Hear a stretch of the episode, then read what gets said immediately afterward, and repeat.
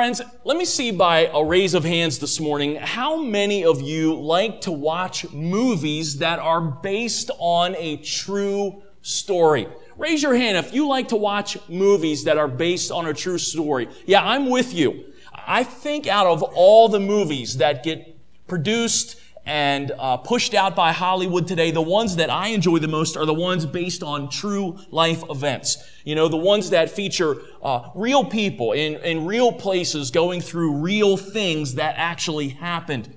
You know, family, even though movies that are based on real life events, even though they will always be different because of their unique plot lines and their unique scenarios and situations, there is something that's, that's very common in all of those movies that are based on a true story. And that is the way that directors of those true stories will typically conclude their films with what is called an epilogue an epilogue. And an epilogue is something that typically features the real photographs or a few sentences there on the black screen at the end of the movie describing how the, how the lives of the main characters uh, ultimately turned out or, or how these characters moved forward after the events that were depicted there in the film. For instance, family, I was thinking this week about the epilogue that appears at the end of this movie. Many of you have heard of it called Captain Phillips. Uh, this was a movie that came out in 2013. Of course, the star of that film was, was actor Tom Hanks. The movie came out in 2013, but it was actually a true story of something that took place back in 2009. This was a true story of how Somali pirates off the coast of Africa went and captured the, the cargo ship, the Maersk Alabama. And these Somali pirates stormed this cargo ship and they take captive, they take hostage the captain of that ship whose name was Richard Phillips. Well, it's a very exciting movie. It's full of drama. It's full of intrigue and action and adventure.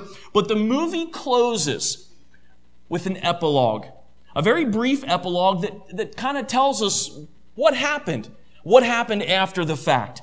Uh, the movie closes with an epilogue that tells us these words Captain Richard Phillips was reunited with his family. The leader of the pirates was sentenced to 33 years in prison, and in only one year's time, in 2010, Captain Phillips returned to sea. Christian friends, you and I are opening our Bibles today to John chapter 21. And it's very interesting how the Gospel of John also closes with an epilogue.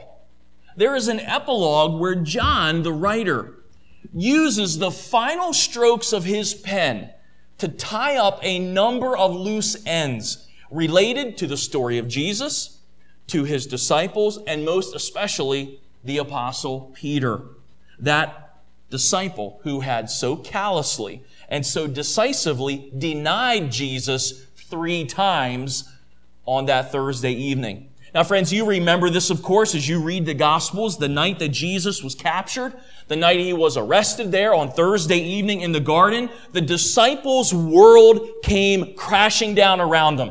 Jesus, their beloved master, was taken into custody and the disciples scatter. They flee out into the night and they all go into hiding. They're just terrified that something terrible is going to happen to them just as something terrible is unfolding on Jesus. But as we continue to read the gospel narratives, we see that Peter has the most devastating experience of all the disciples. We get to John chapter 18 and there we read how Peter publicly denies Jesus three times. Three times Peter publicly distances himself from having any association with Jesus whatsoever. In fact, Peter is so bold in denying Jesus that he even resorts to cursing. He resorts to swearing that he never knew Jesus at all. Well, as you continue to read the narratives of the gospel, in chapter 20 of John, Peter makes an appearance at the empty tomb. He comes in, he marvels, seeing the linen wrappings lying there. He sees the face napkin off to the side. Uh, then we read how Peter is present there in the upper room when Jesus appears to his disciples. But you know what? In none of those scenes do we ever get any indication of Peter's heart, his thoughts, or his words. So as the Gospel of John draws to a close there in John 21, people who are careful readers of John's Gospel are hanging with a question. The careful readers of the Gospel of John are asking, what happens to Peter? What happened to him? Were his, were his failures final? Were his, uh, were his denials ultimately fatal to his discipleship? Well, friends, these final verses of John chapter 21 are so incredibly encouraging. I mean, these are such amazing verses as we watch the Lord Jesus restore Peter to full service as an apostle, and he even calls Peter back to a full devotion as a disciple. So family, we're going to dig into this incredible text now, and we want to try to answer this question. How does this great restoration unfold? And for Christians like us living here in the present day, what can you and I learn from this text about passionately pursuing a full devotion to Jesus Christ? Well, believers, we want to step through this amazing text this morning and, and, we want to talk together about, about three insights. Three insights on, on what it means to be a follower of Jesus with full devotion.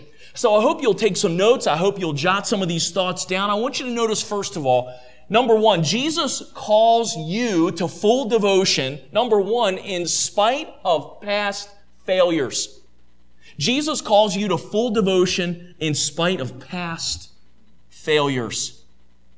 Would you look with me at God's Word, John chapter 21? And we're picking up the text here from John's pen. Again, this is an epilogue. This last chapter is really the, the tying up of all the loose ends. Beginning in verse 15. When they had finished breakfast, Jesus said to Simon Peter, Simon, son of John, do you love me more than these? And he said to him, Yes, Lord, you, you know that I love you. And Jesus said to him, Feed my lambs. Jesus said to him a second time, Simon, son of John, do you love me? He said to him, Yes, Lord, you, you know that I love you. He said to him, Tend my sheep. Jesus said to him the third time, Simon, son of John, do you love me? And Peter was grieved because he had said to him the third time, Do you love me? And he said to him, Lord, you know everything. You know that I love you. And Jesus said to him, Feed my sheep. Now, friends, before we spend some time here unpacking and making some observations and some applications here from, from Peter's restoration, I think it's important that you and I just pause here quickly and let's just remember uh, and observe the context, the greater context of what's happening here. Following the Passover, following the Feast of Unleavened Bread, the disciples returned back up from Jerusalem. They traveled north again, back up to the region of the Sea of Galilee. And they're there waiting. And remember, Jesus had told them, I'm going to appear to you in the Galilee region. And even the angel had affirmed that on Resurrection Sunday morning. Well, why they are waiting there by the Sea of Galilee, Peter, who was for years a fisherman by trade, Peter says to the rest, I'm going fishing. And they join him. Now the question is, why did they go fishing? Well, we can't say for sure. Maybe they were short on cash and they needed to go make a catch just to have some more income, or maybe quite simply, they were hungry. They were hungry and they decided to go fishing. Well, after a long night, and typically fishermen did fishing overnight because that's when the fish would come closer to the surface where they could be caught by those hand thrown nets. They spend all night fishing, nothing gets caught, but then in the morning, Jesus shows up there on the shoreline. And Jesus does this mind boggling miracle, helping the disciples to catch, as John writes it down, he even remembered the number 153 fish in one pool. While the disciples finally all make it to land, they discover that Jesus has already begun to prepare breakfast for them.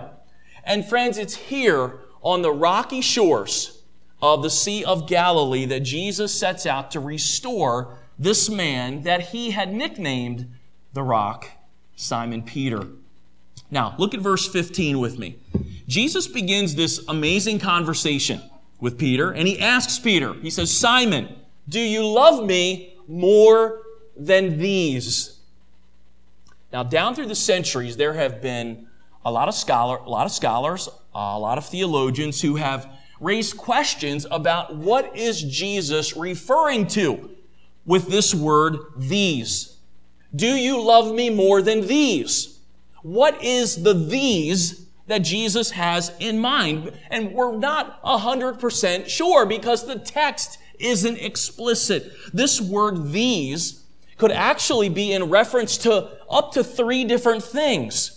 I mean, maybe Jesus is saying, do you love me more than these fish?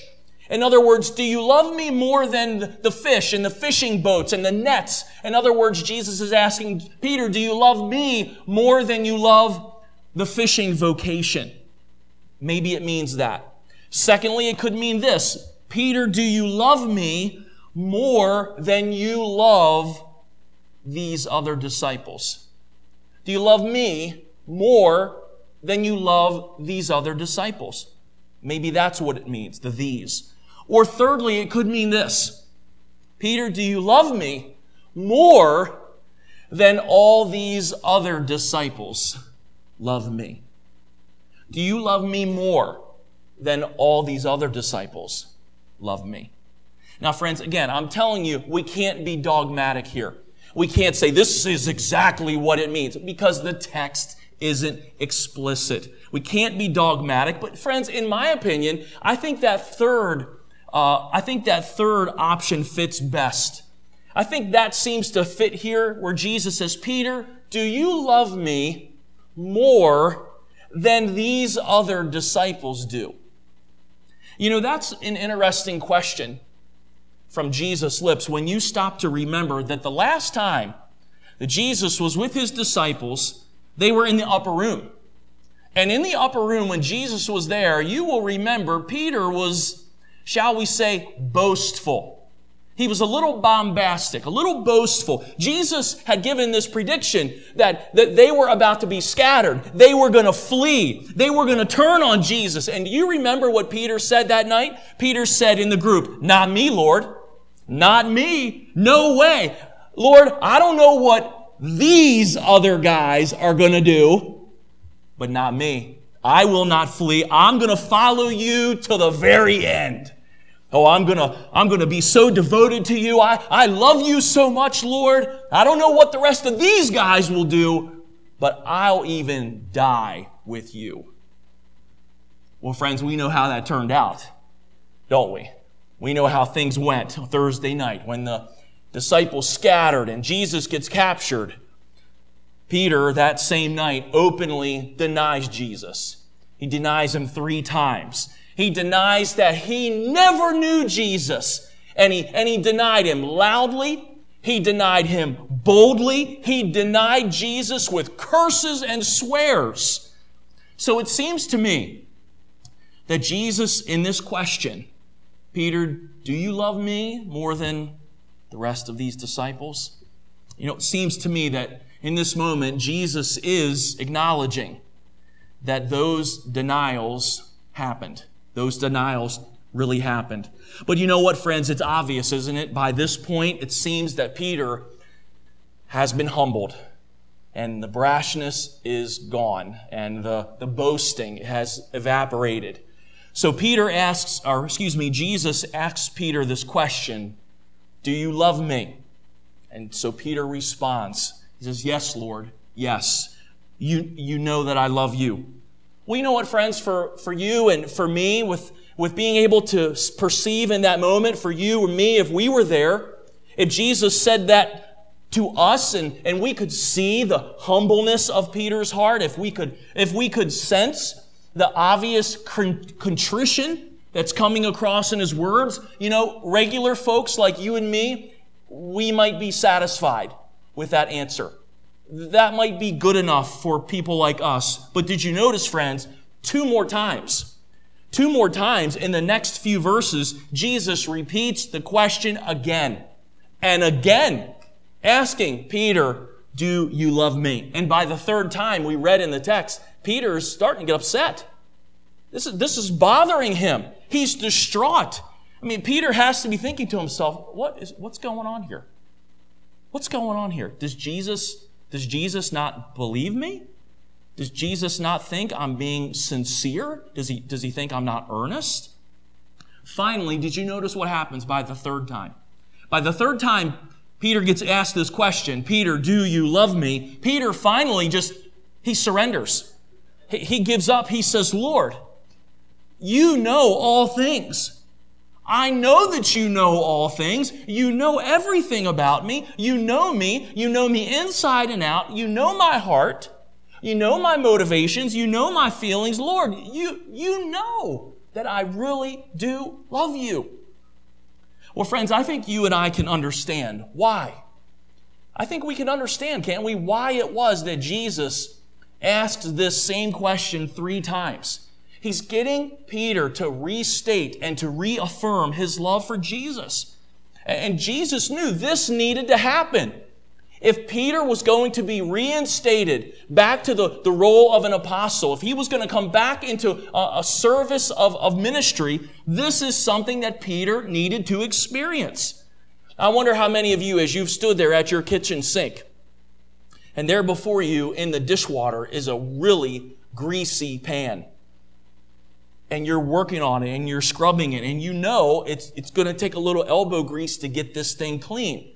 So you scrub and you scrub and you lather it up with the Dawn dish detergent because you're trying to break down the meat. You're trying to break down the grease. And then, and then you move the sink head over and you start to rinse it and you rinse it once and you look and you say no and you, you rinse it again and you say still not cleansed. Then you rinse it a third time and you say, okay, it's clean. You know, that, that's kind of the picture that I have in mind here. That's what I'm being reminded of here. This, this threefold action of Jesus asking Peter three times, do you love me? Three times Jesus had uh, been denied by Peter. And so now Jesus asks the question three times, do you love me? And this is the means by which Peter is being restored. Three times now, Peter reaffirms his love and his devotion to Jesus. And now Jesus restores him. Now, family, I want you to notice something here. Did you notice after each one of those questions, three times Jesus asks, Do you love me? Three times Peter says, Yes, Lord, I do love you. And did you notice in all three of those occasions, Jesus then commands Peter to embrace the all important work of leading and feeding and shepherding his people. Well, Christian friends, I sure hope you don't miss the amazing display of grace that's going on here. I want you to think about this for a second. I want you to imagine if someone turned their back on you and denied you three times publicly. Someone turned their back on you. Somebody bailed on you and they did it publicly, not once or twice, three times. They turn their back on you.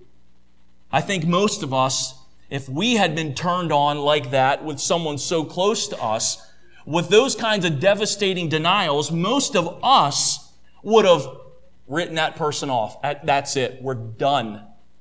Write that person off. Turn the page on them. Get lost. Get out of my life.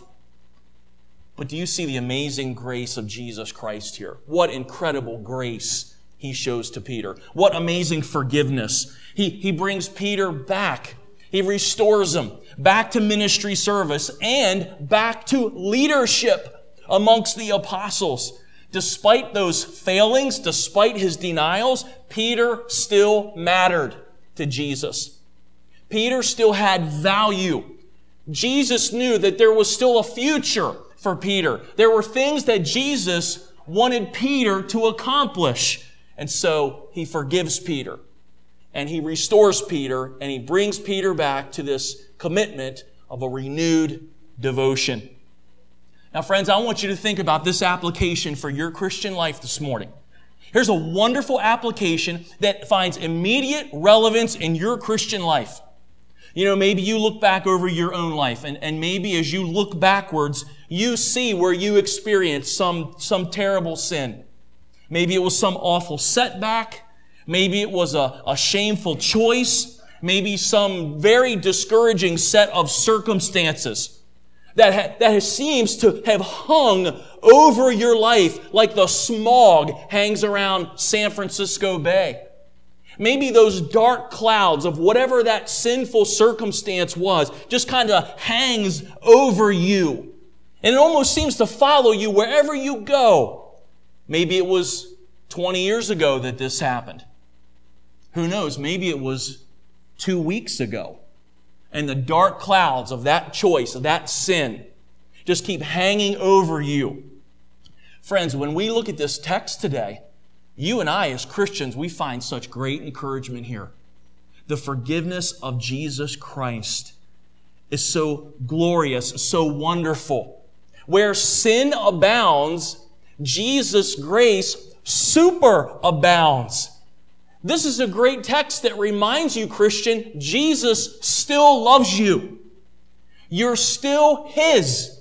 You still belong to Him. He still loves you. He doesn't want your failures to set you back permanently. What Jesus does want from you, Christian friend, is He wants you to be honest about those sins or those failures or those bad choices. He wants you to be honest about them. He wants you to be humble about them, to show contrition about them. But then He wants you to embrace His forgiveness. He forgives you. He loves you. So he wants you to embrace his forgiveness, and then what? Then he wants you to recommit. To recommit with a passionate, full heart of devotion to him. Listen, friends, when you belong to Jesus, your sins are not fatal, and your mistakes are not final. Through the forgiveness of Jesus, you can be cleansed and then you can re-engage your commitment. And Jesus is going to launch you into a new chapter of devoted service unto Him. You know, friends, there's someone amazing in the Old Testament scriptures who had such a devastating sin, and yet God continued to use him in amazing ways. It was King David. And you remember David's story in the wake of his great sin with Bathsheba. David goes on to write these words in Psalm 51. They're in your sermon notes today. In Psalm 51, David writes this, Have mercy on me, O God, according to your steadfast love, according to your abundant mercy, blot out my transgressions. Wash me thoroughly from my iniquity and cleanse me from my sin. Then I will teach sinners your ways and sinners will return to you.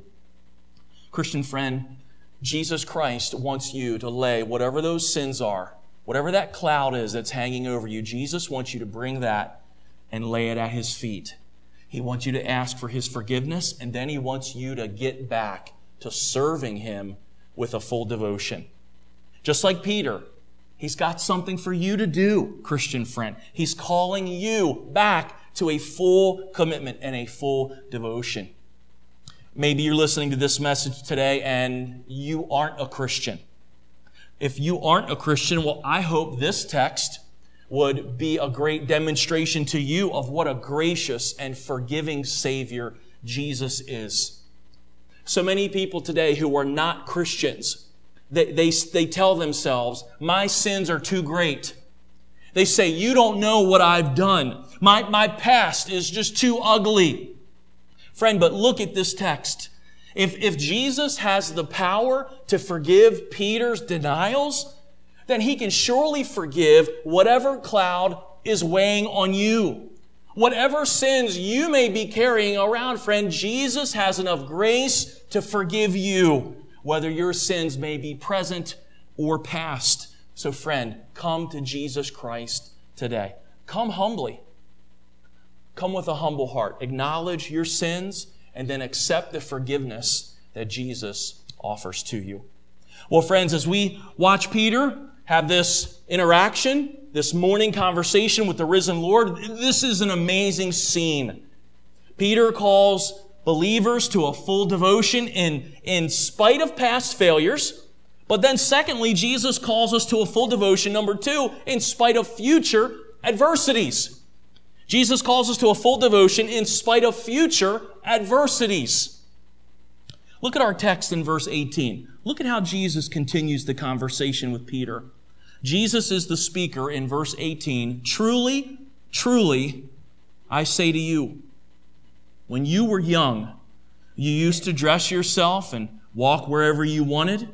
But when you are old, you will stretch out your hands, and another will dress you and carry you where you do not want to go.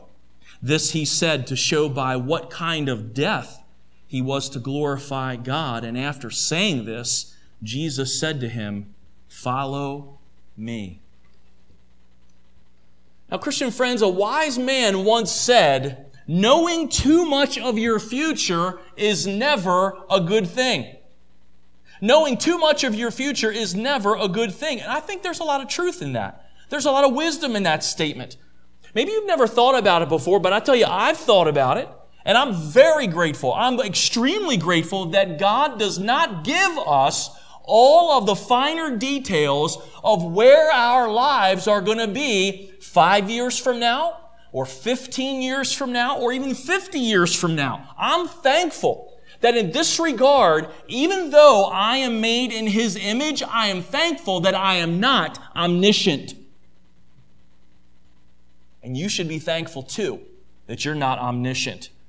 Friend, I want you to stop and think about it for a moment. If you knew with 100% certainty on which day precisely you were going to die, and you knew at the exact moment that you were going to die, the moment that your physical body would succumb to death, and that you knew the exact reason and the exact means by which you would die, if you knew all of those details, let me ask you, what would that do to you mentally? What would that do to you mentally? How difficult would it be for you to carry that knowledge around from day to day as each day drew closer and closer until that exact day came to pass? Well, friends, here on this morning, when Peter is restored to useful service, Jesus makes a prophecy about Peter's death. Just a moment ago, Peter made the triple commitment, right? The triple commitment. He reaffirms three times his love and his devotion to Jesus. And yes, with great forgiveness and great grace, Jesus restores Peter. He is restored. He is forgiven. Ah, but now in verses 18 and 19, now Peter is going to get a glimpse into what that love and that devotion is going to cost him. Three times, Peter affirms his love, his devotion to, to Jesus. Yes, Lord, you know I love you. And now Jesus says, now let me tell you what that love is going to cost. Verse 18, look at it. Some of your Bibles say, truly, truly. Some translations have it as most assuredly. Jesus says, when you were a young guy, when you were a young man, you used to dress yourself picked out your own clothes, you went where you want, you walked where you wanted to walk, you made your own decisions, you did what you wanted, but Jesus says there's a day coming. You're going to be an old man and you're going to stretch out your hands and another person is going to dress you and another person is going to carry you where you do not want to go. Now, friends, at first glance, we, we would ask this question, what is Jesus alluding to here? I mean, is, is Jesus talking about Peter becoming a senior citizen? I mean, is that what this is about? He's going to become an old man in the nursing home, and, and one day somebody's going to have to walk next to Peter and, and help him stretch out his hands to grab the walker. Somebody's going to have to help you when you use a cane. Is that what Jesus is speaking about? Not at all. Look at verse 19. This he said to show by what kind of death he was to glorify God. You see, friends, back in the first century, this little phrase, stretch out your hands, was a phrase that had to do with crucifixion. Stretch out your hands. Everybody in the first century knew what that meant. Just like in the 21st century, if you and I are talking about some brutal killer, if you and I were talking about some awful rapist, if we were talking about a mass murderer and, you, and I said to you, that guy should get the needle, you know exactly what I'm talking about. We're not talking about that guy getting an insulin injection. We're not talking about that guy uh, getting an inoculation for measles. No, you understand what that phrase means. Somebody should get the needle. That means that means lethal injection. The injection that leads to death. Well, friends, isn't this fascinating? Here, the sun is rising. It's morning. The sun is rising on the morning of Peter's restoration. And Jesus predicts the day that the sun will go down on Peter's life, the day that he will die. It will be by crucifixion. Now, most Bible scholars are in agreement that this conversation happens approximately 30 years before Peter does, in fact, ultimately get crucified by the Roman Empire. Peter ultimately dies at the hands of the Emperor Nero. Now, many of you perhaps have never thought, or maybe you've never even considered it before. The most important Roman Catholic church in the world is in Rome. And the most prestigious Catholic church in the world in Rome is called St. Peter's Basilica. And why is it given the name of Peter? Well, it's because history shows us that Peter, who was the leader of the apostles, Peter had an extended ministry of preaching and leading Christians in Rome. And it was there in Rome where Peter ultimately dies. And he died by crucifixion. Now, we don't have a lot of documentation about this, but church tradition tells us that Peter not only was crucified, but that Peter was crucified upside down. So his head was down and his feet were sticking up as he was crucified. And that upside down crucifixion wasn't Rome's idea, it was Peter's. And tradition says that Peter felt so unworthy to die in a similar way to Jesus that he refused to be crucified right side up. That's the way Jesus died. And Peter felt, I don't even deserve that. And so church tradition says that Peter was crucified head down, upside down on the cross. But nevertheless, Jesus' prediction for Peter's death comes true. He did die ultimately by crucifixion. But family, even though this prophecy of Jesus, I want you to think about how that prophecy must have jolted Peter. I mean, how did that hit his heart? To hear you're going to die someday by crucifixion.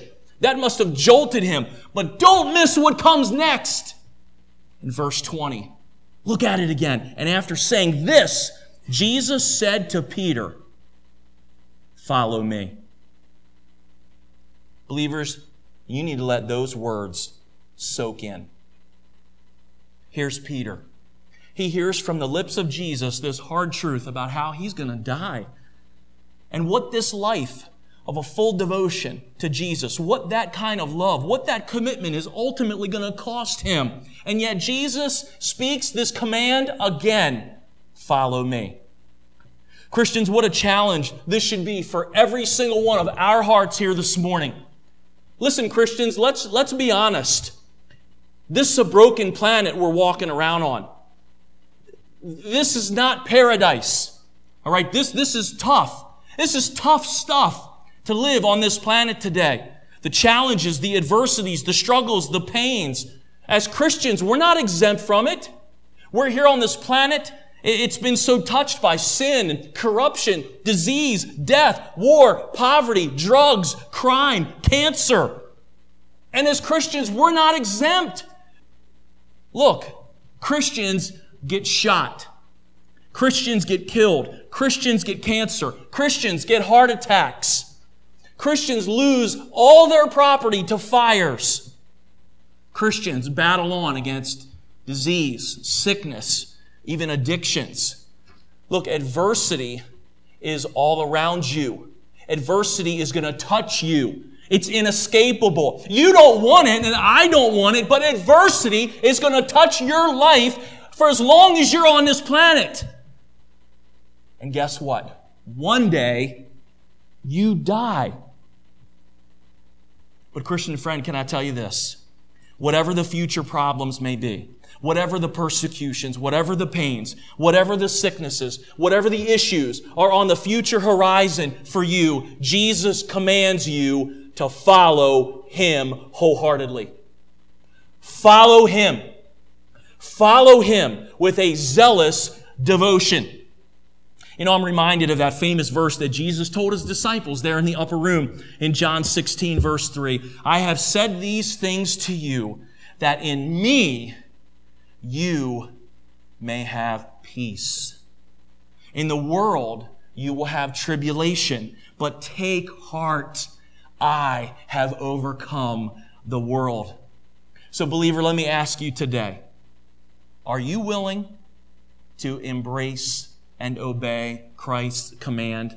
Are you willing to obey this call to a full devotion, having faith that Jesus is in charge of your future, no matter what that future may be?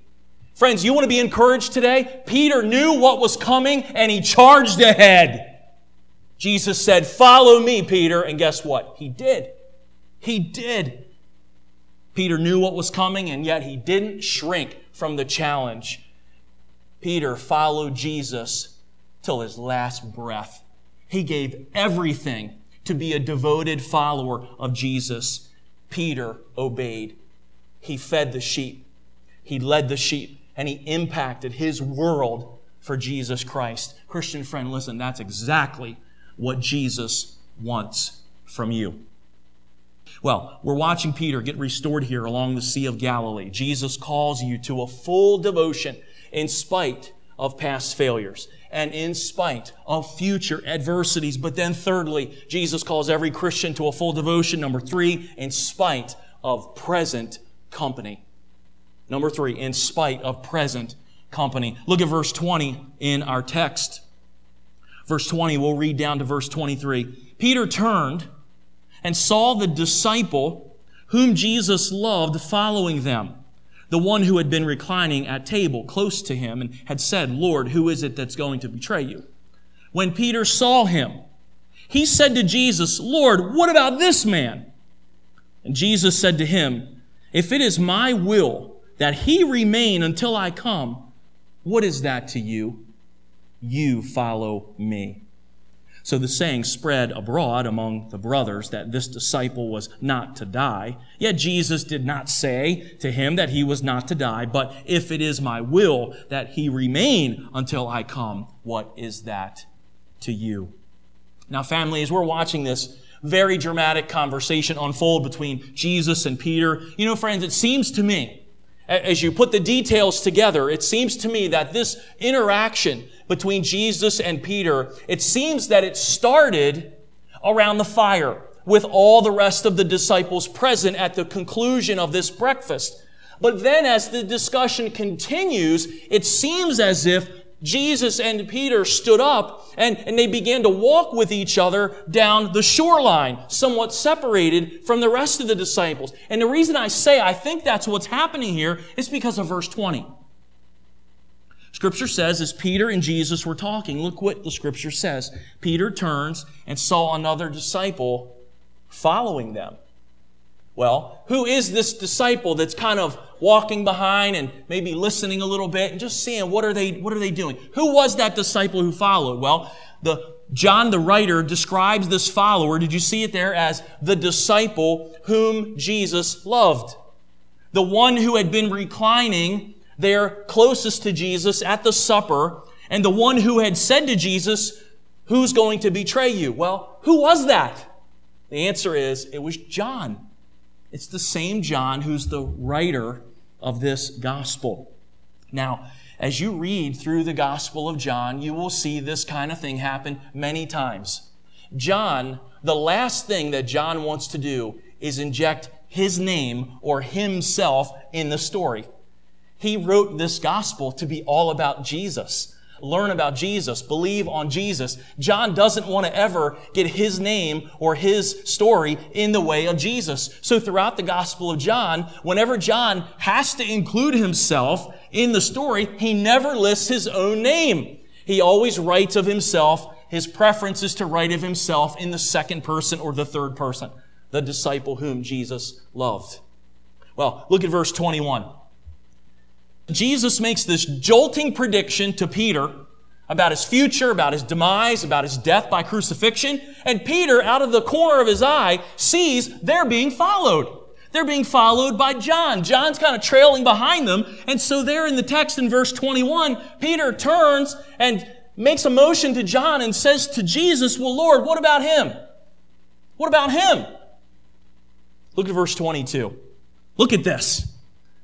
Jesus says, If it is my will that John stays alive until my second coming, what concern is that of yours, Peter? I'm not talking about John, Peter. I'm talking about you. You follow me. Now, did you notice John's the writer? Did you see that little side note he adds in verse 23? John gives us this little notation that as a result of this statement by Jesus, many of the first century Christians, many of the early believers jumped the gun and they automatically started to spread this rumor that Jesus had said that John was going to never die. John is going to stay alive until Jesus comes back. But John has to explain, no, that's, that's not what Jesus said. And that's not what Jesus meant. But Christian friend, here's the main point. Here's the main point for us, okay? Don't you miss this, Christian. Isn't it fascinating, believers, how you and I always get so distracted, we always get so consumed with other people. With other people. And this is something that's constantly happening in my house right now, especially at my, my dinner table. I've got two little ones. I've got a kindergartner in Carter, and I have a pre-K in Hadley. And every day, and especially at dinner table, Hadley says to me, Dad, Dad, Carter isn't eating his meat. She's on the opposite end of the table from him. Dad, Carter isn't eating his meat. And what do you think I say as a dad? I say, Hadley, Quit worrying about Carter's meat. You need to eat your meat. Now I look on this audience before me and you're smiling and you find that funny, but how many Christian adults do the same thing? Peter's doing it right here. And you and I are just like him. We're constantly looking at other people. We're evaluating what other people have, what I don't have compared with what others might have. Maybe something good or some blessing comes into the life of some other Christian and you say, Oh, look what they got. Lord, why can't, why can't that happen to me? Why can't you bring something good like that into my life? Or maybe something difficult comes your way. Maybe some challenge or some adversity comes your way. And then you look at others who don't have what you have received and you say, Lord, why does this always happen to me? Why doesn't it happen to those other people? Friend, isn't it true? You and I are constantly comparing with others. It doesn't matter what it is, whether it's the blessings or the burdens. We're always looking around. We're always comparing ourselves with others. But if Jesus was here and if Jesus was standing right there next to you, he'd say, enough. Enough of this nonsense. What happens to that other Christian or what happens to that other family is not your concern. You need to follow me. You follow me. You need to do what I'm telling you to do. In your notes, I gave you a great quote from Dr. R.C. Sproul. R.C. said this, the Lord has jobs for each of us to do. And what others do is ultimately none of our business. Each of us must do what God has given him or her to do and fulfill the mandate of Christ. That's exactly right. Just last night, before I closed my eyes and sleep, I was reading my little devotional Bible and reading this text, and I saw Dr. Charles Stanley wrote these words We are not to compare. We are not to compete. We are to obey. So, believer, I want you to be real honest with yourself right now. Christian friend, are you constantly peppering God with questions about other people?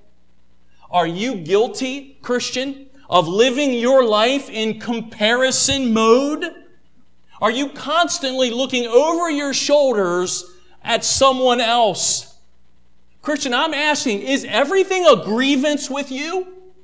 Is everything a grievance because of what you see in that other person or that church friend or that Christian family or that coworker or that family member? Do you walk around, is everything a grievance with you because you're constantly comparing with others? Or are you giving your very best to follow Jesus? Are you giving your true devotion to serve Jesus wholeheartedly? with where you are and with who you are. Christian friend, enough of the comparisons. Stop worrying about present company and set your eyes on pleasing and obeying Jesus. Jesus says to you, just like he said to Peter, you follow me.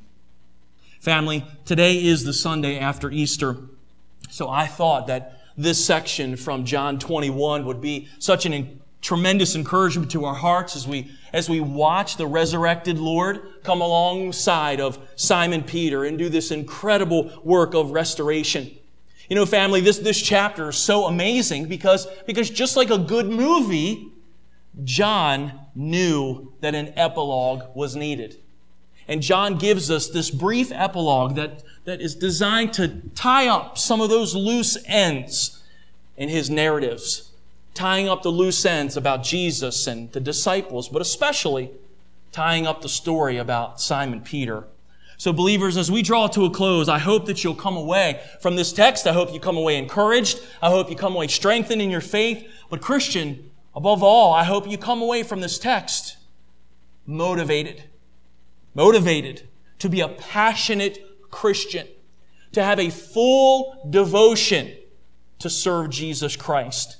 Friends, did you notice in all three of those sections we studied this morning, Jesus basically repeats the same command. It's essentially the same command three times over. Three times Jesus is just driving this main point home to Peter's heart. Peter, follow through on my assignment. Peter, follow me. Peter, you follow me. Christian friend, that's the application that should be made to your heart today.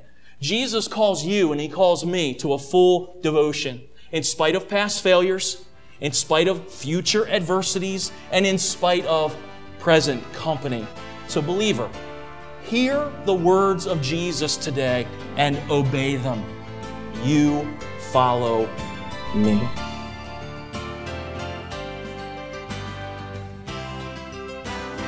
Thanks for listening. This Preaching for a Change broadcast has been brought to you by the Grace Baptist Church of Hazleton, Pennsylvania. For more information, visit us online at mygracebaptist.church. If you enjoyed this broadcast, then share it with a friend on your favorite social media network. And be sure to join us next time for more enlightening and encouraging biblical exposition here on Preaching for a Change.